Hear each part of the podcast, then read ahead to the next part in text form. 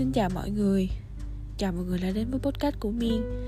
Và cảm ơn vì mọi người đã ở đây và nghe Miên đến số podcast lần này. Thiệt ra thì thời gian gần đây, Sức khỏe của mình không ổn. Nên là những cái podcast như thế này ra đời không được thường xuyên cho lắm. Tại vì à, công việc của mình khá là bận. Sức khỏe mình không có tốt nên hầu như mình không thể nào sắp xếp được thời gian để có một không gian yên tĩnh và thu một số podcast nào cả. Thế nhưng mà nhân một buổi tối uh, có lẽ là cũng hơi ồn một xíu. Tại vì phòng trọ mình thì gần đường lớn ấy nên là nó cũng sẽ có tiếng xe cộ. Nhưng mà nhân một buổi tối uh, một cơn cảm cúm đang hành mình và có rất là nhiều điều mà mình muốn kể cho các bạn nghe hành trình tuổi 22 đầy trong trên và trên vinh của mình. Uh, thật ra thì mình đã không tính là sẽ thu số podcast này đâu. Thế nhưng mà có quá nhiều điều mình cần chia sẻ quá nhiều điều mà mình muốn bộc bạch ra với tất cả mọi người. Và số podcast này đã được hình thành như thế đó. Uhm. thực ra tuổi 22 đối với những người khác uh, nó không quá nhiều ý nghĩa. Nó cũng không quá là nhiều những khó khăn như mình đâu. Thế nhưng mà tuổi 22 này chính là một cái tuổi đánh dấu và là cái tuổi mà mình sẽ không bao giờ quên. Một cái tuổi cho mình rất nhiều thành tựu, nhưng mà cũng lấy đi của mình rất nhiều điều. Đầu năm 2022 thì ờ, mình mất đi một người thân tính theo năm dương lịch thì là đã qua năm 2022 rồi. Thế nhưng mà tính theo năm âm lịch á, thì nó vẫn là tháng cuối cùng của năm 2021 mình mất đi ông ngoại. Thực sự thì ờ, nỗi đau mất người thân, chắc mọi người, một số người cũng sẽ hiểu.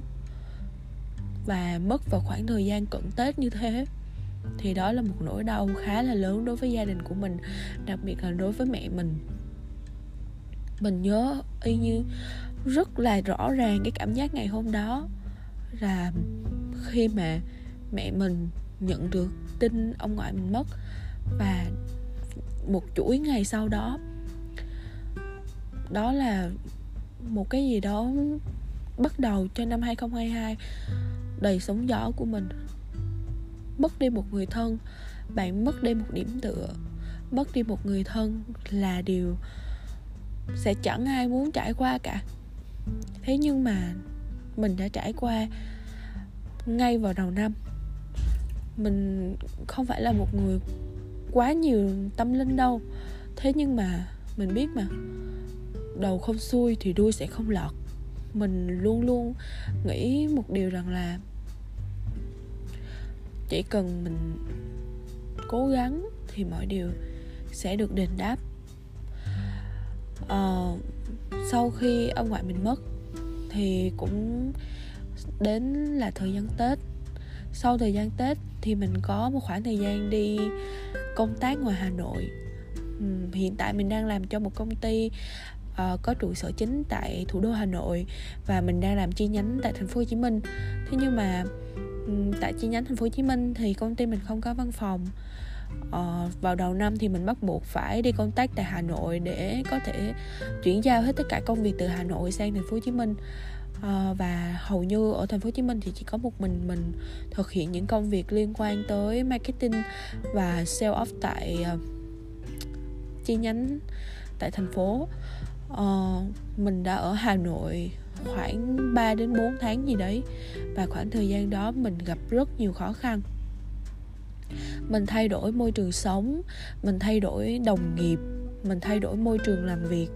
Và nhiều nhất là mình biết cảm giác xa những cái điều thân thuộc của mình nó như thế nào.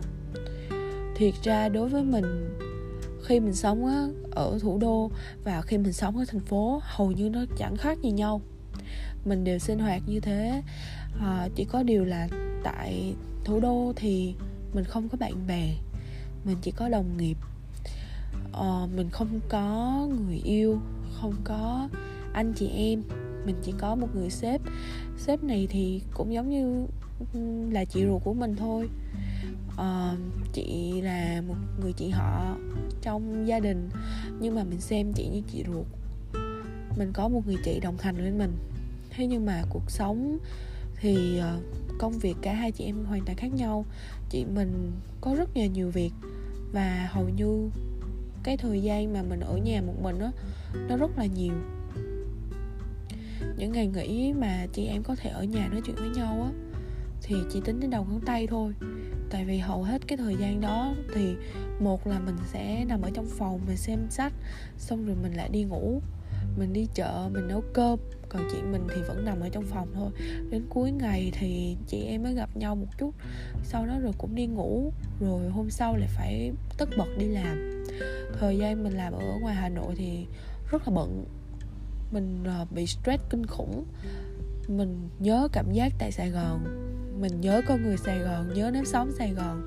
Nhớ ngay cả cái căn phòng mà mình ngủ ở sài gòn nữa mình nhớ hết tất thảy mọi thứ. Và lúc đó thì mình chỉ mới có người yêu khoảng nửa năm thôi. Nên là cái cảm giác xa người yêu, cái cảm giác yêu xa nó rất là khó khăn đối với mình. Khoảng thời gian đó mình đã phải đấu tranh rất là nhiều cái việc là mình có nên rời công ty và về lại thành phố và kiếm một công việc mới hay không. Thật ra lúc đó mình đã có đề nghị với chị của mình rằng là mình sẽ nghỉ việc tại công ty thế nhưng mà cái điều mà mình nhận lại á là những giọt nước mắt của chị mình. Những điều mà chị mình muốn mình cố gắng và mình nhận ra rằng là mình quá ích kỷ và mình nghĩ chỉ riêng cho bản thân mình. Còn chị mình thì ra làm sao? Ờ, tại sao chị mình có thể sống một mình ở thủ đô? Mình quá ích kỷ về cái lợi ích của cá nhân mà mình quên đi chị mình. Thế là mình đã quyết định là mình sẽ về lại sài gòn. Nhưng không nghỉ việc. Mình thực hiện những công việc của công ty tại chi nhánh sài gòn. Mình tổ chức sự kiện, mình làm việc và hầu như mọi chuyện đã vào một cái guồng quay. Mình hạnh phúc vì điều đó. Mình cho nó là một điều thành tựu vì cái lượng khách hàng và lượng công việc ở Sài Gòn không phải ít. Và mình đã có thể handle hết mọi chuyện. Đó chính là thành tựu đầu tiên cuộc đời mình sau khoảng thời gian đó là khoảng thời gian bắt đầu liên quan tới sức khỏe, mình phát hiện mình có một khối u trong tuyến giáp. Khối u này không to, không nhỏ, nhưng nó nằm ở một vị trí không dễ phẫu thuật. Thế nên bác sĩ đã chỉ định mình phải đốt bằng một cái loại tia. Mình đã chi trả cho cái phẫu thuật này gần 100 triệu. Mình không bao giờ nói với người khác về tổng số tiền mà mình đã bỏ ra, nhưng mà mình đã tự xoay sở, tự kiếm cái số đồng tiền này trên cái sức lực của mình. Trước khi phẫu thuật thì trước một tháng đó mình cày hết sức mình có thể. Mình làm rất nhiều công việc, mình nhận tất cả các job mà hầu như lúc trước mình nhận job thì mình rất là chọn lọc. Nhưng ờ, trước cái khoảng thời gian đó, mình nhận tất cả các job họ mời mình. Mình làm việc điên cuồng để có tiền, có thể phẫu thuật tại mình biết là trong khoảng thời gian đó nếu mà để bố mẹ mình uh, có thể chuẩn bị số tiền đó cho mình đó thì hầu như đó là một việc khó khăn. Và việc gì liên quan tới kinh tế thì gia đình mình sẽ dễ sẽ xảy ra xung đột. Bởi thế nên là cái khoảng thời gian trước đó mình đã cố gắng rất là nhiều để mình gom tiền lại. Cái chi phí chi trả cho cái phục ca phẫu thuật này nó lớn rất nhiều lần so với số tiền mà mình đã nói với bố mẹ, với tất cả mọi người xung quanh. Mình biết là cái những điều mà mình luôn giữ trong lòng nó không phải là một điều tốt, nhưng mình nghĩ những điều khiến cho người khác cảm giác lo lắng và sợ hãi về mình đó, thì mình không muốn không muốn điều đó xảy ra. Mình là một kiểu người rất là muốn giữ những điều không tốt trong mình và chỉ chia sẻ những điều vui vẻ với người khác mà thôi. Bởi bởi vậy nên là mẹ mình thường hay nói là mình là một đứa con gái sau này sẽ rất là khổ. Tại vì mình không biết chia sẻ với người khác những điều làm cho mình buồn, những điều làm cho mình cảm giác là mình không thể chịu đựng được, thì mình không biết cách để mình nói chuyện với người khác đó cũng là một số lý do mà dẫn đến việc mình lập cái kênh podcast này. Có lẽ là sẽ có rất là ít người nghe.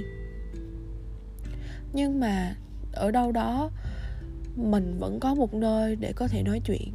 Mình vẫn có một nơi để có thể nói những điều mà mình không thể nói với những người khác. Sau cái thời gian mà mình bị bệnh đó, thì à, mình đã tiến hành phẫu thuật. Thiệt ra nó không phải là một cuộc phẫu thuật lớn mình đã bắn tia đâu đó trong vòng 4 năm tiếng. À, mình tính cả mê luôn thì chắc khoảng 5 tiếng. Sau đó thì mình được về nhà và mình dưỡng bệnh. Mình à, không thể nói chuyện trong vòng 2 tuần. Tiếp cái khoảng thời gian đó là bỗng một ngày mẹ mình gọi vào nói là bé bút cho mẹ hai vé vào thành phố nhé làm bố với mẹ. Thì mình cứ tưởng là bố mẹ muốn vào thăm mình nên mình có hỏi. Thì bố mẹ bảo là không, mẹ mình cảm giác, cảm cảm giác là là cơ thể không tốt, nên mẹ mình có đi khám tổng quát. Thì lúc đó, cái vị bác sĩ ở quê mình á, có nói với mẹ mình là mẹ mình có một khối u ở tử cung. Nhưng mà cảm giác cái u này rất là to, nên là cần phải đi mổ gấp mình nghe thì rất là sợ. Tại vì mẹ mình đã trải qua rất là nhiều cuộc phẫu thuật trước đó. Bạn cứ nghĩ là một cái mạng nhện ấy, cái lưới mạng nhện đấy nó chằng chịch bao nhiêu thì vết mổ trên bụng mẹ mình nó chằng chịch bấy nhiêu. Thế nên mình rất là sợ nhìn cảnh mẹ mình đi vào bệnh viện. Cái điều nó khủng khiếp, ghê lắm thế là mình đã bút vé cho mẹ vào ngay. Và sau cái thời gian đó mình hầu như là mình hoãn tất cả các công việc để đi với mẹ mình. Thì uh, may thay là cái u của mẹ mình không phải là u độc không phải là u ác. Nên là mẹ mình mới mới được uh, chờ 2 tuần để có kết quả sinh thiết. Sau đó mới mới được mổ mới được phẫu thuật tại bệnh viện từ dũ thì ờ, sau 2 tuần thì mẹ mình mổ xong. Thì cái chi phí của mẹ mình chắc tầm khoảng hai mươi mấy triệu. Và mình tự mình tự hào là mình đã lo được cái cái một phần nào trong cái viện phí đó. Tại vì cái viện phí mà mình mổ ấy, nó cũng, thực sự nó cũng rất là nhiều. Nên trong cái ngân khố của mình thì nó cũng không còn quá nhiều tiền để có thể đỡ đỡ đần cho bố mẹ. Sau khoảng thời gian đó thì là tới khoảng thời gian nhà mình bắt đầu trả tiền ngân hàng. Có nghĩa là những lần trước thì nhà mình sẽ có một khoản tiền nợ ngân hàng cố định, gọi là tiền nợ lúc nào cố định chôn chân ở đấy rồi. Thì ờ, cứ nộp vô rồi xong đáo hạn rồi lại mượn lại. Thì ra thì cái số tiền nợ đó thì mình cũng đã định thanh toán hết trong năm nay luôn, nhưng vì một số trục trặc thì mình vẫn chưa thanh toán được. Thế là một khoảng thời gian đó nhà mình chật vật khá nhiều về khoản nợ này ờ, nó không nhiều lắm đâu nhưng mà khi tìm được cái hướng giải quyết rồi thì thật sự là nó rất là nhanh. Nhưng để mà tìm được cái biện pháp đó thì thiệt sự là mình rất là stress mình stress vô cùng. Mình uh, nói thật là hôm nào hôm nào mình cũng nghĩ là trời ơi lấy đâu ra số tiền để mà bù vô cái phần đó cho bố mẹ nhỉ? Mình nghĩ khá là nhiều việc lúc đó thì ờ, thực sự là sức khỏe mình không tốt. Sau cái cuộc phẫu thuật đó thì hầu như mình bệnh khá là nhiều. Mấy hôm nay trời Sài Gòn hơi lạnh một xíu mà mình đã bị cúm rồi. Tại vì cơ thể mình, cái kháng kháng sinh, khi mà mình dùng sử dụng kháng sinh trong một thời gian rất là dài á, thì cái, những, gọi là gì nhỉ, kháng thể của mình rất là ít mình uh, cảm giác mình rất là yếu nên là trong khoảng thời gian đó mình vừa mệt vừa stress mà mình khóc rất là nhiều. Thế nhưng mà mình không thể chia sẻ cho ai được mình không thể chia sẻ cho bố mẹ tại vì hôm nào bố mẹ cũng gọi mình cũng hỏi là ờ con có vay được tiền ở đâu không? Con có ờ, lo được tiền hay không? Làm cho mình cảm giác rất là sợ mình sợ những cuộc gọi đó. Mặc dù mình biết bố mẹ mình luôn luôn nghĩ tới mình đầu tiên khi mà có khó khăn, đó là mình xem đó là một thành tựu của tuổi 22 mình đó. Điều mình luôn muốn khi mà mình lớn lên đó, chính là khi mà bố mẹ mình có việc gì cần được giải quyết thì sẽ nghĩ tới mình đầu tiên. Tại vì mình không muốn khi mà bố mẹ đã nuôi lớn mình tới bấy nhiêu tuổi thế rồi mà mình còn phải để cho bố mẹ khi mà có việc lại không thể chia sẻ với mình. Nhưng mà thực ra trong cái thời gian đó mình rất sợ những cuộc gọi. Mình sợ mình sợ cái cuộc gọi mà mẹ gọi mẹ gọi đến hoặc là bố gọi đến, mình không dám bắt máy luôn. Tại vì mình rất là stress và mình không thể tìm ra được cách giải quyết được. Nhưng mà sau cái thời gian đó khi, sau khi mà mình đã tìm ra được cách giải quyết rồi á, thì mình thực sự thoải mái mình không hiểu sao sau cái cuộc gọi mà mình đã tìm ra được cách giải quyết mình nói với chuyện với bố mẹ và cái chuyện nó giải quyết rất là nhanh thì bố mẹ nói với mình là thôi ok mọi chuyện ổn rồi con ạ à. mọi chuyện qua rồi qua được khoảng thời gian này rồi xong rồi khi mà mình thiệt sự nha khi mà mình uh, nói chuyện với bố mẹ á mình đã từng nghĩ như thế này. Không biết là thiệt sự mình đã trưởng thành hay chưa? Mình đã có thể lo cho bố mẹ mình hay chưa? Mẹ mình có nói một câu rằng là bố mẹ làm cả đời cũng chỉ để cho con thôi. Còn con làm cả đời á, chưa chắc để cho bố mẹ. Nhưng mà bố mẹ chỉ mong con có thể làm hết sức hết sức mình để có thể nuôi sống được con, nuôi sống được những người mà con yêu thương và con trở thành một người có ích thôi. Chứ mẹ không cần con có thể nuôi sống bố mẹ, không có cần con phải lo lắng quá nhiều cho bố mẹ đâu.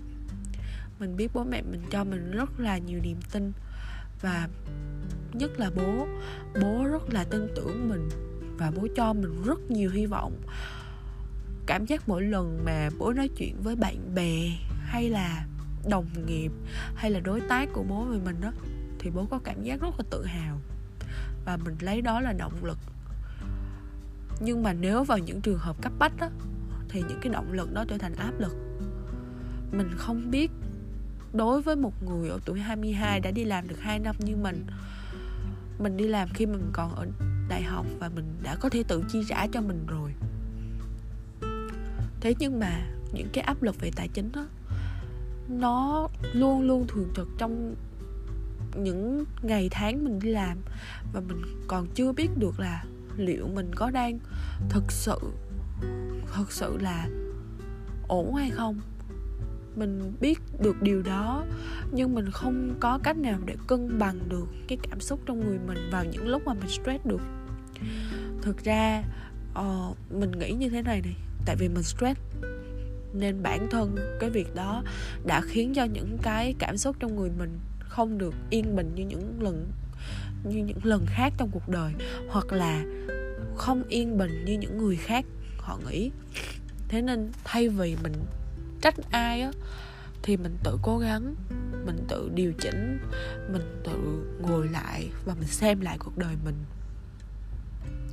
sau khoảng thời gian đó thì là tới khoảng thời gian mình quyết định mình đi du học. Thì ra để đưa ra cái kết cái kết mà để mình quyết định mình đi Hà Lan du học á, mình đã nghĩ nhiều lắm chứ.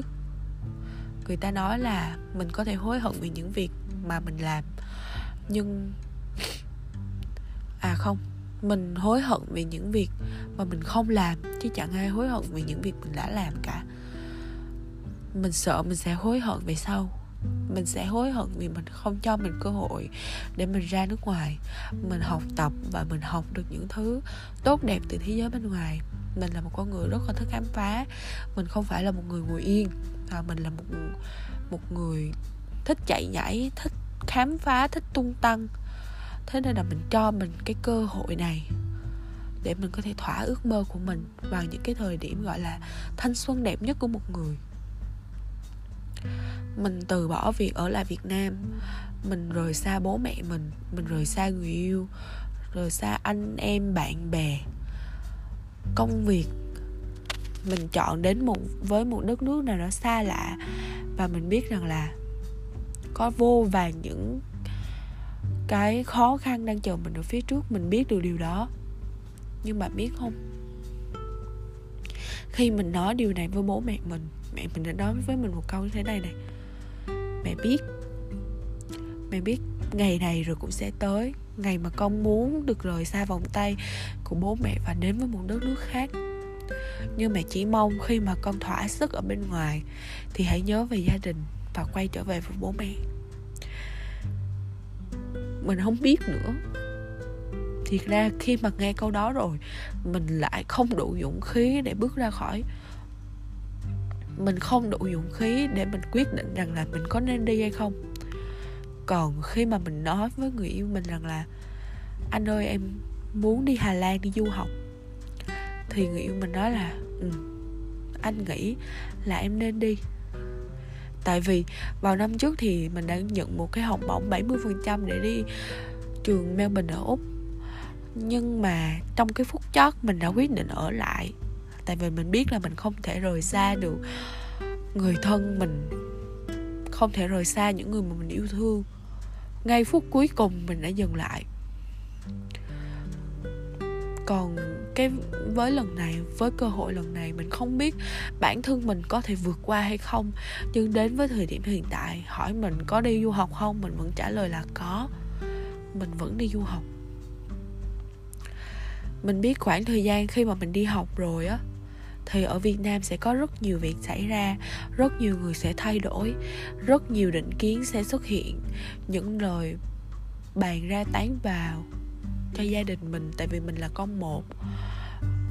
Sẽ có rất nhiều người người ta định kiến về cái suy nghĩ của mình tại sao một đứa con gái là con một của bố mẹ lại không ở nhà không ở việt nam để chăm sóc để mà uh, giúp đỡ bố mẹ lại phải đi ra ngoài uh, đi du học ở một quốc gia khác với một số tiền vô cùng lớn.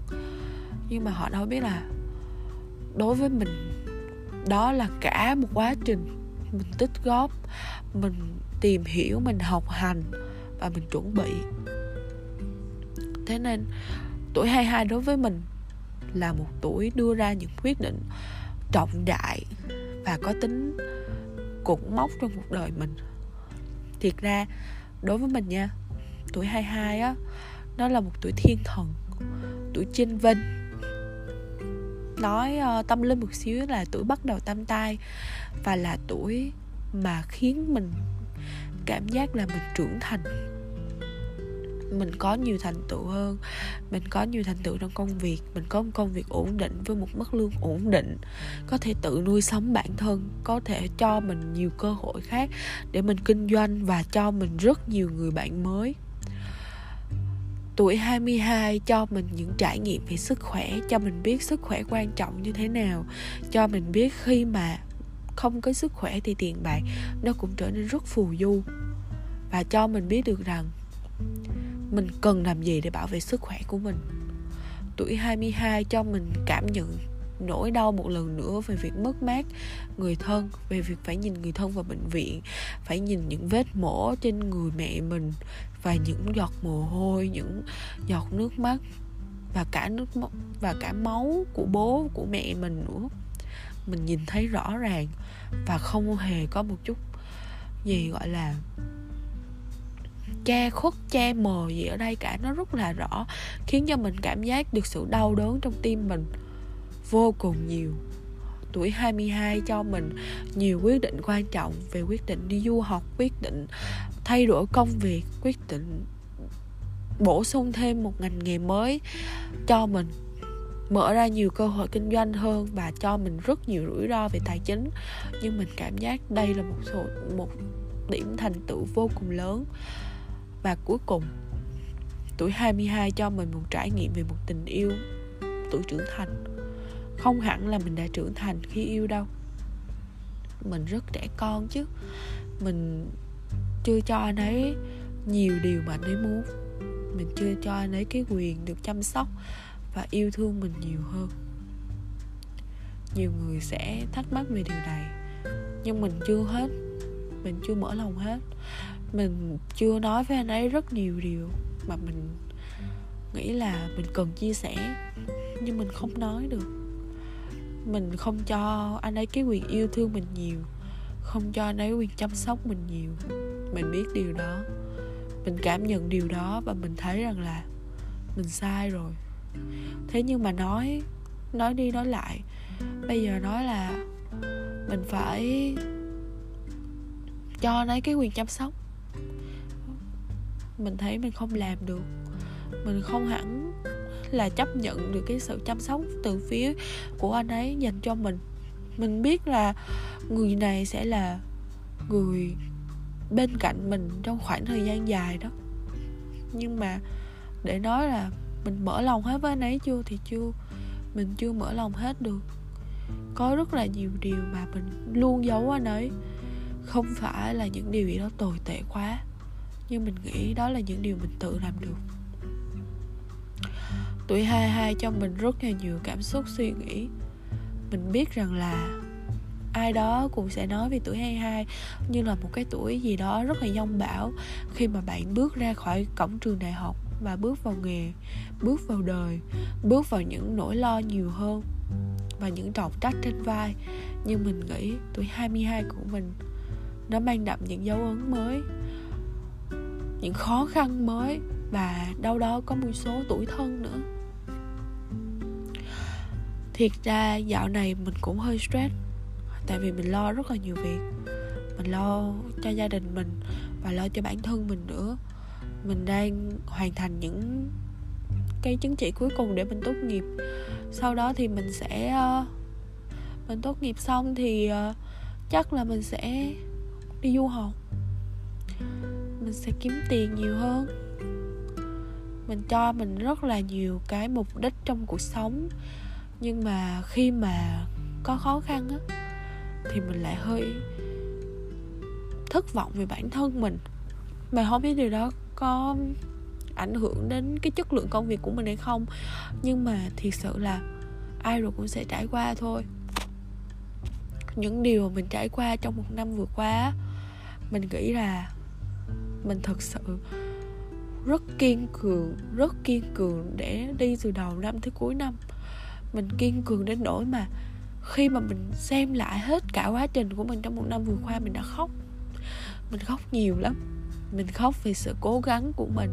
Mình khóc vì sự kiên trì và kiên cường của mình nữa mình khóc vì những lần mình phải làm mọi thứ một mình. Mình khóc khi mà những người khác họ đối xử tệ với mình trong khi mình rất tốt với họ. Và mình khóc khi mà chính những người thân của mình lại làm đau mình.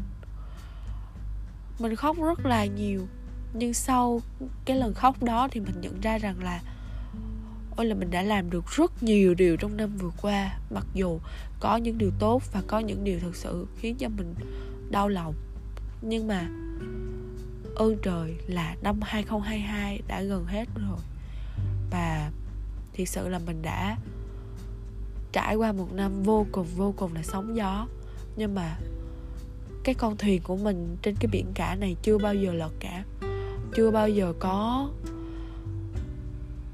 có ý định là sẽ quay về bờ.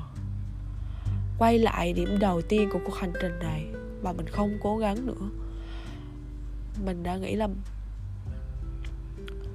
trời ơi ơn trời. Là mình luôn luôn như thế. Mình luôn luôn là một người nhìn về phía trước. Và mình luôn luôn có những thời điểm lạc quan đến mức mà bây giờ mình nghĩ lại, mình lại thấy tội cho mình cơ. Mình thấy là, trời ơi, nếu mà người khác trong cái khoảng thời gian đó, chắc gì người đó đã suy nghĩ được như mình. Mình trân trọng tất cả. Mình trân trân trọng cơ hội được làm lại. Trân trọng cơ hội để bước tiếp trân trọng cơ hội. Có những người ở bên cạnh mình và trân trọng cơ hội được là chính mình nữa. Thế đấy. Tuổi 22 của mình đã trải qua như thế. Tuổi 22 của mình đã có những điều như thế đấy.